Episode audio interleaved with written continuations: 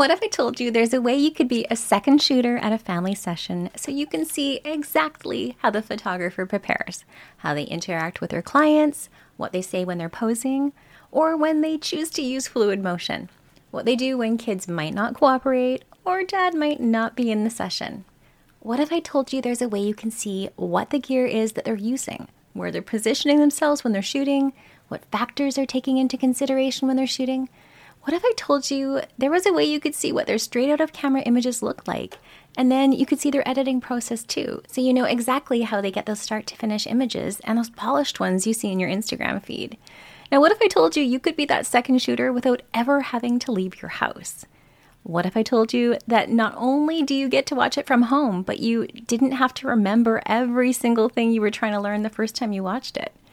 What if you could watch and rewatch as much as you wanted? How would that improve your images, your posing, your confidence? Now, what if I told you there is a way you could be a second shooter not only for one photographer, but 26? That's exactly what you'll experience inside the 2024 online family retreat.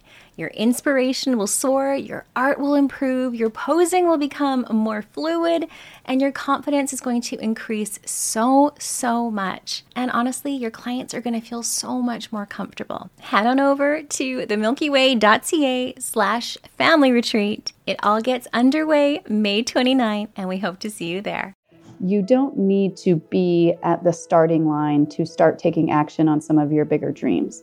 So whether that's buying, you know, say a commercial studio, or in my case, someday having some type of animal sanctuary or something like that, I don't have to be at the place where I'm ready to buy the land and go rescue the animals. And what I mean by that is what I set a goal this year was just I'm going to have conversations with other people who have already done this. And I'm just going to simply get on the phone and go, someday in the future, I'm not exactly sure when, I'd like to do this. I'd love to hear about your experience and and just kind of hear about that process and how you went about it and things like that. So, you know, really starting to take some of those initial action steps ahead of being totally ready to do that thing, I think is one of the most important things and it starts to make it more exciting, often more real because sometimes these goals or dreams that we have we have them so lofty in our minds and so complicated that actually, when you start to take action on them, you're like, oh, maybe it's a little closer than I thought or a little less complicated. So I think that's one of the biggies is just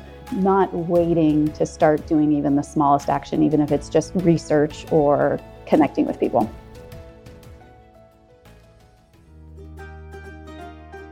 Welcome to the Art and Soul Show, where we dive into heart opening chats on photography, business, life, and that messy in between. I'm your host, Lisa DeJaso, a mom, a photographer, and entrepreneur, and I'll be sharing honest conversations and advice for photographers with insight on mindset, entrepreneurship, and creativity. The goal of this podcast is for you to be able to gain insights and strategies that will get you real results. Because let's face it, having a photography business can be lonely, but it doesn't have to be. This is the place you can go when you need a boost of encouragement, a kick in the pants, and inspiration to pick up your camera. This is the Art and Soul Show. Hello, my beautiful friends. Welcome back to the show. Today, I'm super excited to dive into today's conversation with KT Merry. She's a tenacious visionary with big ideas. KT is a passionate artist and conservationalist who truly loves her work. She's always creating, forever a student, and brimming with wanderlust. Drawing on her decade of experience in fashion and editorial photography, KT's known for natural, ethereal, painterly portraits and capturing fleeting moments that seem to freeze both time and emotion. She runs in every city she visits and has never met a dog she didn't like. I am so excited to dive into today's conversation. I have been literally stalking her on social media probably for years now. So it is such a delight to have her on the show. So welcome, KT. Oh, thank you. Thank you. Thank you for that warm welcome. And I'm so excited to be here and, and chatting with you. So tell us who you are and what you're really passionate about. Oh my goodness. Well, I mean, at my core, I am definitely a creative. I, I love creating, I love capturing beauty. I've been in the photography industry now for over 20 years, capturing luxury destination weddings around the world for the last 15. And as you mentioned, I am also very, very passionate about our planet, about conservation, and about animals, um, whether that's threatened wildlife or dogs, as you mentioned. I'm, I'm a big dog lover, um, but really love the animal world and uh, love to bring those passions together anytime that I can bring together uh, my my passion for creating as well as my passion for providing positive impact impact in that section of the world. I love that so much. I think that's so important. I, lo- I love hearing about conservationists because it is, it's so important. We take for granted this planet. And as a photographer, like you really are seeing the beauty of it and how, you know, as, as 20 years, even locations, how we're just messing things up. So I love that you're just taking a stand and that's something that's passionate for you. Thank you. Thank you. It's a, it's a lot of fun to bring those worlds together. So, can you tell a little bit about your experience as an editorial photographer? Because I really think that's a dream for so many of our listeners. And I think they would love to understand maybe number one, the process and what it's really like and where to even start. So, sorry, that was probably three questions all wrapped in one. yeah, absolutely. Well, with my background in fashion photography, that is really where I started. So, I started working for fashion photographers, which was everything from shooting catalog in Miami to working on ad jobs to working on editorial shoots for publications and magazines. And obviously, I was I was more on the photographer's team, so I was an assistant. Um, I even helped assist some fashion stylists from time to time. And later, as kind of we went from film to digital in that sector of the world, I ended up becoming a digital tech. And so that arena is really rooted in my background. And so when I started to go into weddings, what you do when you're a budding fashion photographer is you test, which essentially means you get together your creative friends, you get a model, you get some fashion, you make pictures. So, really, when I started to tiptoe into the wedding waters, I essentially started to do the same thing and go about it the same way, which I got together some creative friends, got some models, got some fashion, um, used some locations that I had already been working at for years and just started to create what really was my portfolio, but also showing the world, showing clients what I could create. And I've, you know, started that process when I began in weddings and still to this day do that. And of course, over the years, uh, the goal and, and sometimes what has happened is then having somebody see that and going great now we want you to do that for you know this line of our designs or for this lookbook or things like that so i definitely still create on my own um, the same way that i did back then working with other creatives and, and testing and kind of showing some aspirational portfolio content but also from time to time i've had the pleasure of then being hired by designers or publications as well Oh, so cool. So, what made you make the switch of wanting to go into the wedding genre as well as editorial and fashion? Yeah, it was it was really interesting and I think definitely wasn't something that I was intentionally seeking, but I did decide, you know, at some point I really needed to be shooting for myself. I think one of the downsides of being a professional photo assistant is that a lot of photo assistants or digital techs don't get behind the camera as much as as they would like. So, I definitely was falling into that rut a bit by the end of my tenure of being a photographer's assistant. And so definitely getting back behind the camera was important. And I began associate shooting and second shooting for other wedding photographers as a way to kind of just gain some more experience as well as earn more money. And through that process, as well as one of the fashion photographers that I was working for, had the idea that we create kind of a side company of fashion photography for weddings. I think we did one wedding together before he threw up his hands and said, This is the most horrible thing I've done. I will never do this again. And I was looking at him going, I really don't think it's that bad. So, so it kind of piqued my interest. And I also, at this time, the, the industry, the world, um, this was right when blogs were being born, when Style Me Pretty came on the scene, things were really changing and, and moving from church basements with white tablecloths to barns and mason jars and you know whatever yes, it was. totally totally. So you know and at the time that was really exciting and i mean look at where we've come since then. So you know weddings really started to morph and shift and i think that really opened up a whole new realm of possibilities in terms of photography related to weddings as well. Now, you have worked with some pretty big name celebrity clients as well. So, can you share a little bit maybe on your experience, how different it is maybe working from a lesser known client and what to expect if someone wants to. Yeah, and I think every circumstance is different, surely. But in general, the real high level differences often are that the more high profile an event, the more celebrity or anything like that notoriety that comes with it often the level of details is is exponentially better you know and and wonderful to capture however the amount of time that you have to do it or the logistics involved or the other photo teams or whatever that may be the other press you know that also is exponentially usually more complicated as well. So it's kind of one of those that you go, gosh, there's really no like, oh, it's bad or good. It's it's really kind of evens out in the sense that there often is so much beauty to capture, but you just sometimes have to jump through a few more hoops to be able to get get what you would normally be able to get with a couple that says, "Oh, no worries, we'll just give you an hour to take portraits and, you know, you're the only photography team and you don't have to worry about any of that." So, there's pros and cons surely to both sides. Now you have uh, had travels, amazing travels with your photography career. Have what would you say has been your favorite location to shoot at? Oh goodness. Well, one near and dear to my heart and I've been there for many shoots now from both client and kind of on the passion project side is Africa. We actually just got back from Africa after our first time going back since COVID and we're already plotting our return. So it's somewhere that I love to shoot. We've We've gone there. I have a passion project called Render Loyalty where we're partnered with several conservancies there and, and photograph the animals that they protect and sell large format prints to raise awareness as well as raise financial support for them. So, so we go back and do that, but also have photographed for safari companies. We've gone there with clients and done anniversary sessions, kind of more editorial inspired, and even climbed uh, Kilimanjaro with clients. So we've been there on um, a lot of different types of assignments, but it's a really dynamic continent. Um, there's a lot of it that I still haven't explored. So it's always wonderful to get back to the countries there. Speaking of Kilimanjaro, that's incredible. Like, congratulations. Have you seen the Netflix show about that fellow that has climbed all the mountains? Is it the Explorer one? Oh gosh, I can't even remember his name because he, he, wanted to do it within a certain window of time to be like the first guy that did all 14, I think. Oh, maybe I'll send you one. the link. Okay. You probably yes. love it.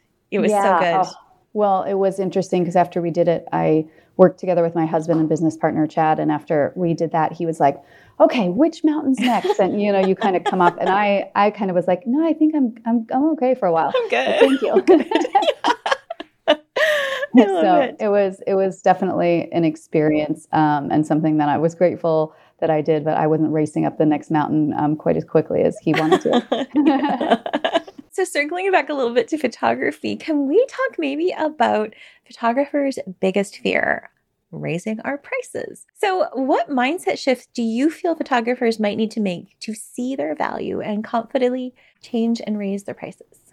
Well, here's how I've approached it, and it has helped me over the years. And trust me, I've been there. Um, I definitely have felt those insecurities and that I'm never going to work again feeling. And how I've approached that is kind of counterbalance, if you will, in the sense that really intentionally and with a, a really deep commitment to investing in myself and my growth and continuously pushing myself beyond my comfort zone. And so that's where a lot of those editorial shoots come in that, you know, there's a lot of lighting things or or different styles that that's a really great place to explore and push yourself creatively. So i've definitely done that over time where if i look back and look at the version of myself two years ago i go wow we've really come a long way. And i've really grown a lot since then and i feel I've elevated my work and my craft as well as myself as an entrepreneur and what I offer clients in terms of value and client experience. And so when we're being proactive on that side and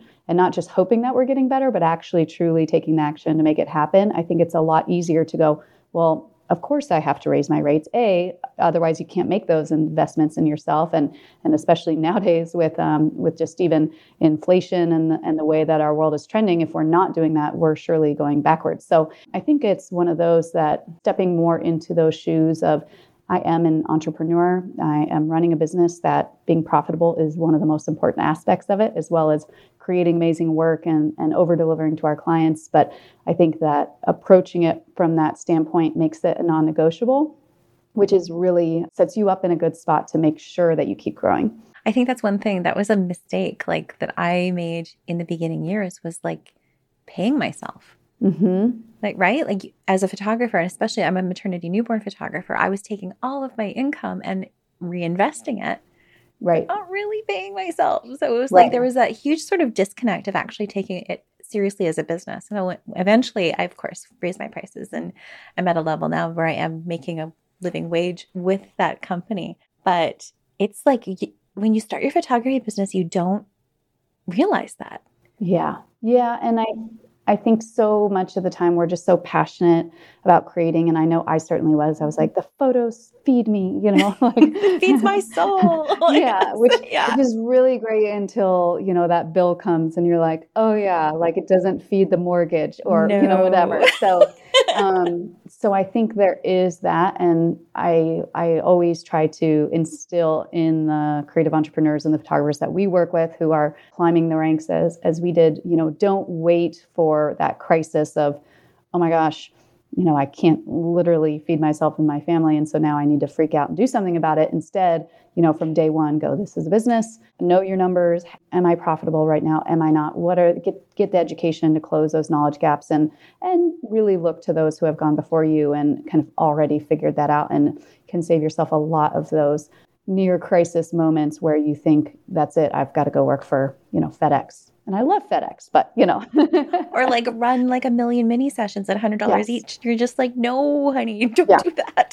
yeah and, and and thinking long term and i think that is um, as an industry something that is probably one of the most dynamic problems in our industry is it's very short-sighted. And if you look i think i was reviewing the statistics the other day and it's only about 22% of photographers that make it past 11 years in the market. So when you really look at the numbers and and that's you know we already know statistically most small businesses don't make it past five. And so when we look at all that data it is telling us that we're we're not being able to create a business that's able to meet our needs and our, our lifestyle and our financial needs as well as something that is sustainable and so that's really the goal is how do we ensure that we're really kind of intentionally looking ahead without overwhelming but also you know creating optimism for that future and having a plan to how we're going to create that So, can you share maybe a tip on the dreaded inquire and ghost? Any tips on how to how to convert those inquiries actually into bookings? Yeah, well, I know there's there certainly is a lot of the ghosting out there and I think that's part of that is we just need to prepare for some of that. You know, it's a little bit like we are going into a field where getting a lot of no's, it's like being an actor, um, having a lot of people say, not you today, not you today. It's inevitably just comes with the job. Even Brad Pitt gets turned down by, you know, people sometimes. Like, not you, Brad. Um, Yeah. So I think it's just part of the territory, and, and some of that we just kind of need to just be at ease with and find a way to have a good relationship with that.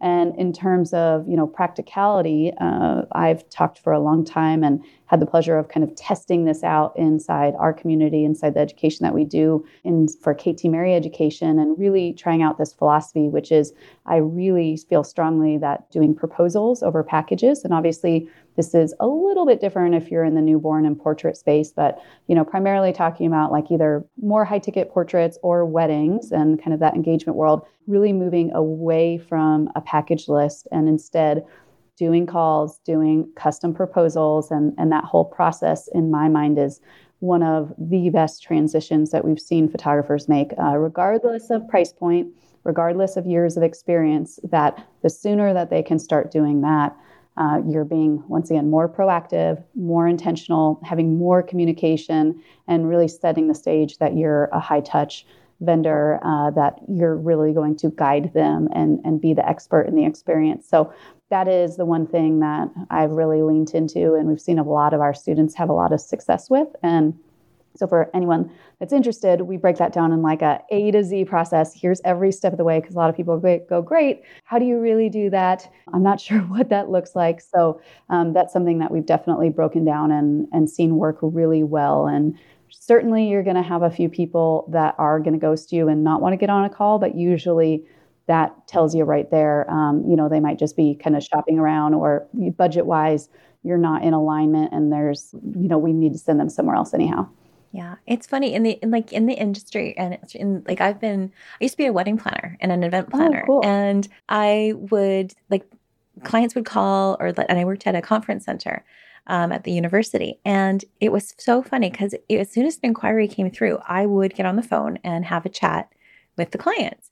But it's funny as soon as like social media or texting or email, like we almost hide behind yes hide behind like instead of like having that high touch experience it's so easy just to hide behind it. So how, what like how for someone who may be like uncomfortable getting on the phone how would you encourage them to connect with their clients like that? Well you need it even more than the people that are comfortable that's what i'll tell you and and that's and that is the truth. Anywhere that you go oh gosh this this really doesn't feel and and it's a good thing we, we i think we can all agree the more we can get in rapport with our clients, the more we can flesh out any areas of red flags or disalignment or anything like that, it's going to benefit us both. So if we know it's good, but we're uncomfortable with it, we also know that, you know, the more you ride your bike, the better you get at it, or really anything. And so I just go, you know, rip off the band aid, um, get on those calls and learn, you know, go out and like that, like I mentioned, we kind of guide people through that as well.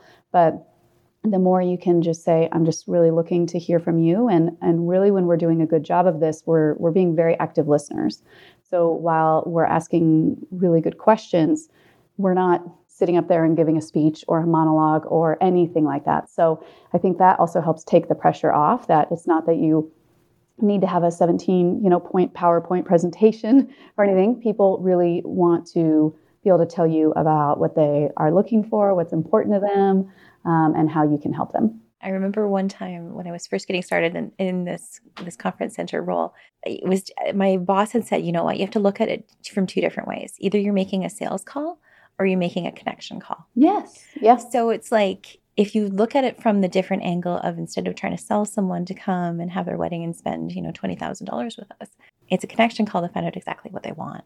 Mm-hmm. And you know, and I and once Great once advice. we did that, I was like, oh, I can get on the phone now. like I can connect with people. That's great. and we really do that as well. Of even if it becomes apparent, you know, and sometimes literally they'll say two sentences, and I'm like, oh, oop, nope, this isn't, you know, a good fit. And but then you go, okay, well, tell me about your budget. Tell me about what you're looking for, and because I, I happen to know a lot of photographers. I know a lot of people who have different strong suits, and that's something that I'd be more than happy to provide you with a recommendation. And you're going to make them feel that they were assisted and guided and, and really give them some really sound advice because you're not benefiting from it, but also such an important aspect that I think so many photographers are overlooking is the ability to support their fellow photographers and to refer business and to recommend someone where even if even if you don't directly know them or you're great friends you just go I, I see the work that they do. And gosh what you're describing sounds just like that person. And you know i'd love to have you send them your way and reach out to that person and say this person's looking in this range you know would you i'd love to send them to you. And and that's how you build connection with your community as well. And i would love love love when we can as a group of creative entrepreneurs continue to raise the bar in the industry and help each other out, that goes a long ways. Oh, preaching to the choir. I love that so much. I love that. That's great. So I'm going to be totally honest. Time management is probably my kryptonite. I get easily distracted and I often find myself down a rabbit hole or maybe on TikTok instead of on a focused task. So, what tricks or tips might you have to manage time a little bit more effectively and stay on track? Well, I've got a book for you, first and foremost. So remind me and I'll get that over to you. But it's called The One Thing. Have you read that? Oh, you know what? I have two hobbies one is buying books and one is reading books. so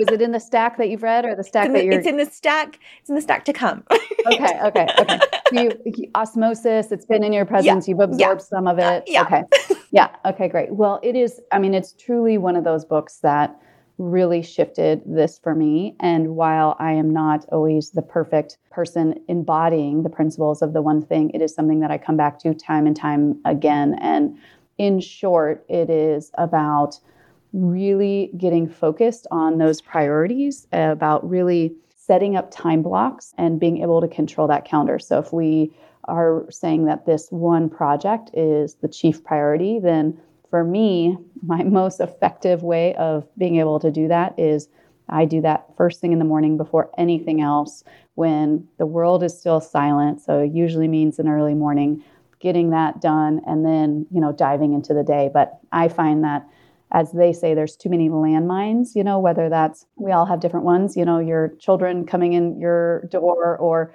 your phone buzzing or, you know, that notification or another email or a phone call, whatever it may be. So I think it definitely is a book that really helped narrow that focus for me.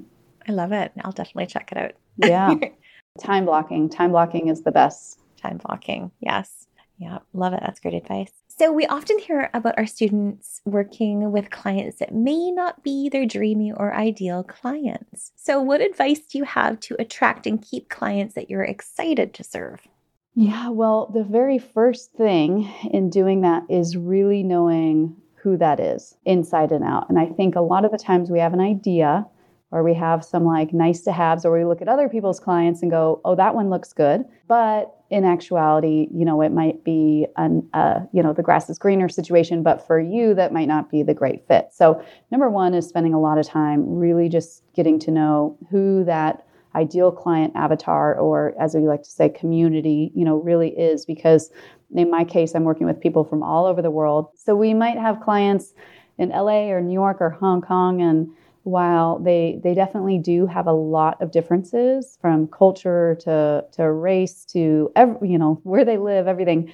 Um, when we really distill it down there's a lot of commonalities and and most of our clients are well educated um, most of them have very successful careers are really have deep family relationships and, and a lot of strong family structure. They're usually really well traveled and, and love food and experiences and, and like luxury but not you know over the top fussy luxury and so you know there's these certain commonalities where you can start to really kind of pull that out and the more that you can really understand that client and their desires and their fears, the more you can speak to it, whether that's in your marketing or that discovery call. And so I think that's one of the first things is for people to really sit and give that some thought time. And we've done things with our students in the past of, you know, really building out like that vision board for that or writing out some of those ideas. And I think that just like that is important for us with our own dreams, I think it's really important to do with our clients. I love that. That's a great idea. So I want to circle back a little bit to the thought on the vision board because I think with our businesses,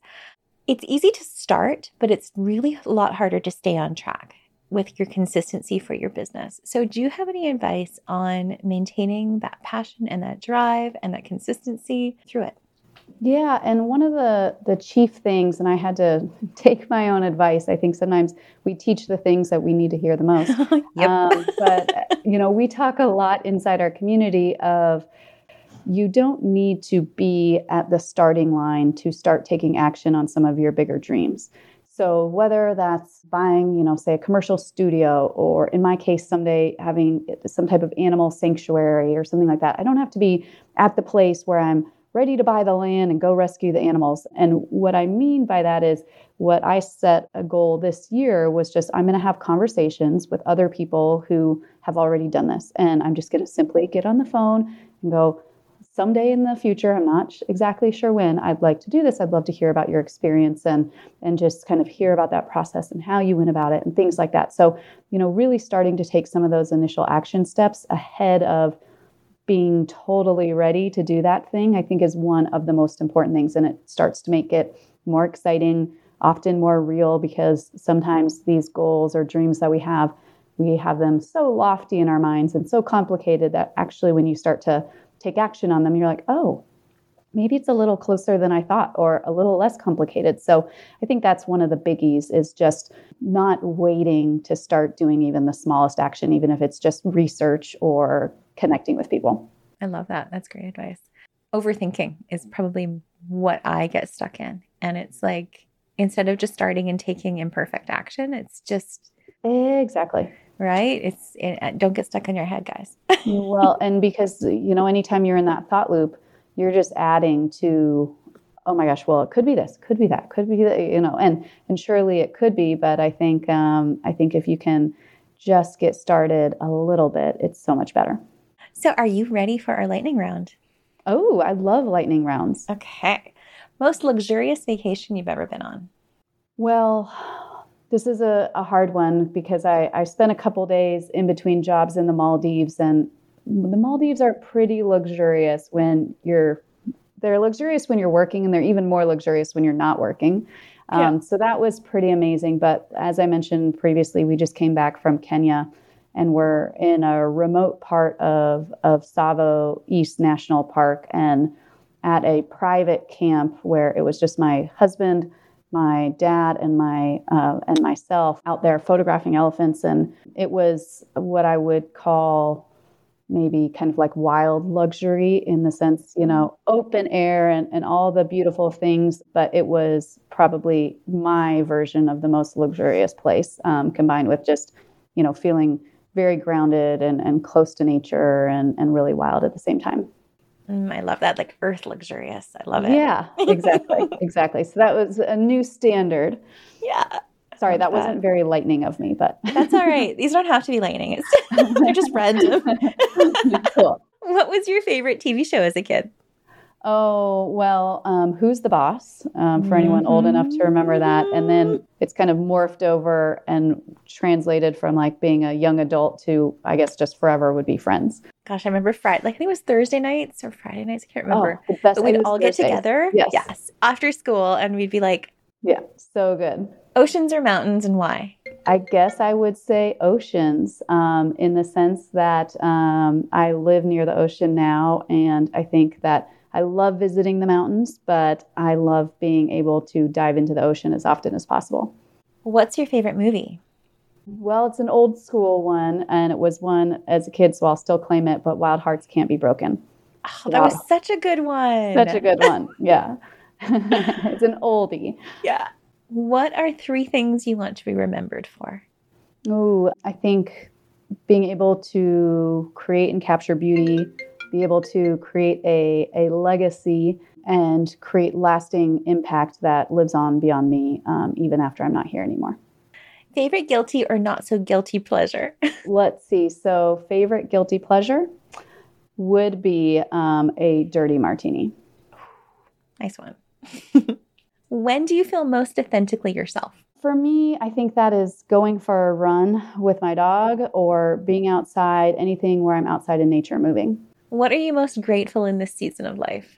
Uh, I'm I'm really grateful for the ability to continuously dream up something and then bring it into reality. And I think I've worked for a long time, and like many people, sometimes you can feel like you're, you know, never reaching um, the apex of that hill that you've been climbing up. And so it has been fun to see some of these things come to fruition or some of that that long-standing work continue to evolve into something else and so that's that part is really exciting about the possibilities to come what makes your soul light up I would say nature and animals. To me, there is nothing better than really being in the middle of nature, surrounded by animals, or capturing that beauty of kind of our wild world. And and learning about that i feel like i want to turn into like a seven year old scientist to learn about every little thing out there um, because it really truly is fascinating and just reminds us that there's so much we don't know. So much.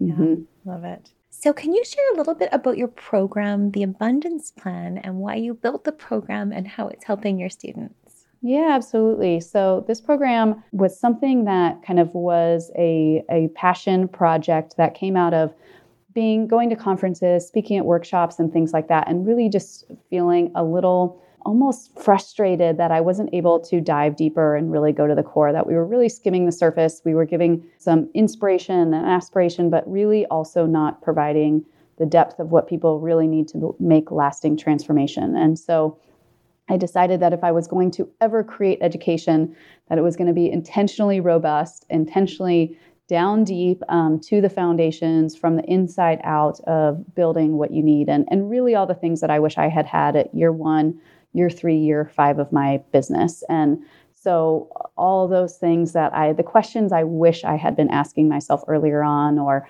diving into the business foundations that could have saved me a lot of headache and all of those types of things. So, now we have a very robust online program for photographers and creative entrepreneurs that we open up twice per year and bring them in and, and guide them through this curriculum. And like I said, it's A to Z, everything that I've used to build and run my business, as well as continue to find a way to evolve as a creative maker and continue to grow as an artist. And um, so it's a program that a lot of photographers and creative entrepreneurs have been through now, and it's been really fun to see the transformations that have come out of that. And um, how many people have evolved past just you know it's just taking pictures or just making money. It's it's really you know a deeper soul mission of, of how we're spending our lives and making that really count can't wait. We'll definitely include that link in the show notes for yeah, you guys. Yeah, thank you. So I love that you also have your five must do's for your morning routine. I wrote I read that on your blog. Oh, so cool. can you share the importance of why having a solid morning routine or habits can really benefit your business and your life? Oh goodness. Well, I can't begin to speak to and I test it all the time. I'll tell you that because I'll have the solid morning routine. And then I, like many people, I've been traveling like a bug this year and all over the place. And so I'll derail from that. And sure enough, slowly, not as much is getting done. I'm not feeling as great, you know, whatever that may be. And I think the things that I've found that I've committed to, and as crazy as things can get, when I take the time for the few things in the morning that really set me up for success, or I know I really need as a person to to feel that I'm healthy, I'm moving in the direction, I'm I'm waking up positive and and having an optimistic outlook um, no matter what comes my way. That morning routine is really what that what does that. And for me, getting up, just doing those things of spending a little time, giving your mind some space, always you know moving the body no matter what, even if it's you know 30 minutes of a video on the iPhone, whatever it may be. All those things really, really help me to feel that I'm starting the day right, that I'm that I'm taking care of my brain, my body, and able to show up for the other people and and the business and all the other things happening in the best way possible. Meditation is such a huge thing for me. So I loved I loved reading that. Do you like guided meditation? Like what's your what's your poison, I guess. Yeah, and I've kind of evolved over time, but where I'm at now is I've been using Insight Timer for a while now. Yeah. Yes. so I love Insight Timer and it's one of those that, you know, when you're not using it, you're like, oh, I should get rid of the subscription on my phone. And then you're like, no, um, because it really, I love that you can have those really amazing guided ones and they let you bookmark them. So, you know, if you're needing that boost of what I would say like perspective outlook shift, which we all do often, where you're like, hmm, no, I think I need a little input from another source. It's really great for that, as well as when you just need to sit and listen to birds chirp or anything like that and just sit calmly for 10 minutes. And so that one I think is a, a huge, awesome asset to be able to have in your pocket. Have you uh, read much or learned much about Joe Dispenza? Yeah, yeah, yeah. I'm in a digital entrepreneur mastermind, and ah. um, a lot of them have worked closely with him and worked closely with Tony Robbins and all those, you know, kind of that whole circle. And so I've heard, you know, so much and learned so much from them, but haven't been able to work directly with any of them. But yeah, there's a lot there. There's so much, and I've been doing a lot of his meditations, and they are they're quite powerful. So if you haven't done them, I would definitely recommend checking yeah. them out. Really, yeah the amount of, and that's where, once again, I mean, I think the next 10, 20 years is going to be really fascinating for the amount of insight that we're going to gain from psilocybin to different yeah. brain things. I mean, there's a lot I think that we're going to learn. Um, and I'm very intrigued and excited to see what comes of all that. As am I. I love that. Yeah. So, where can our listeners learn more from you? Well, the the best place is Instagram at KT Merry and at KT Merry Education for those of you that are looking for kind of our upcoming workshops, master classes, teachings, you name it. And then same thing online. We're just ktmerry.com and ktmerryeducation.com. And you can learn. We've got a lot of great free resources there. We've got a lot of great blog posts and things. So definitely check that out where you can learn more. So I love to end my interviews just with this last question. And it sure. is: what are you currently curious about or artistically curious about? Oh gosh, there's a long list, so I should narrow it down. um, but I'm, I'm always really exploring in in different niches and different locations and things like that. And there's there's a few things, but you mentioned TikTok earlier, and I'm slightly curious about that. So fun! Yeah. It's so fun. so it's it's something I don't I won't be like jumping on that platform and and creating content like crazy anytime soon, but I'm definitely curious to kind of explore what our brand's interpretation of that could be and really getting back to some of our passion projects and um, creating for our different um, fine art print shops. And because that content is really uh, just a different kind of muscle of just allowing us to to kind of dream a little bit and go shoot things just for the sake of being creative and creating beautiful imagery. And so those things right now are just it's nice to have a bit of white space to dabble in some new projects just to flex those creative and curious muscles so i think that part sounds fun love it well KT th- thank you for joining me today yeah thank you so much for having me i so appreciate it and look forward to continuing to listen um, and all, all of your great interviews and explorations so thank you so much Oh, my beautiful friends, I hope you loved this conversation just as much as I did. I am sending you so much of my light and my love today and every single day. We'll see you next time.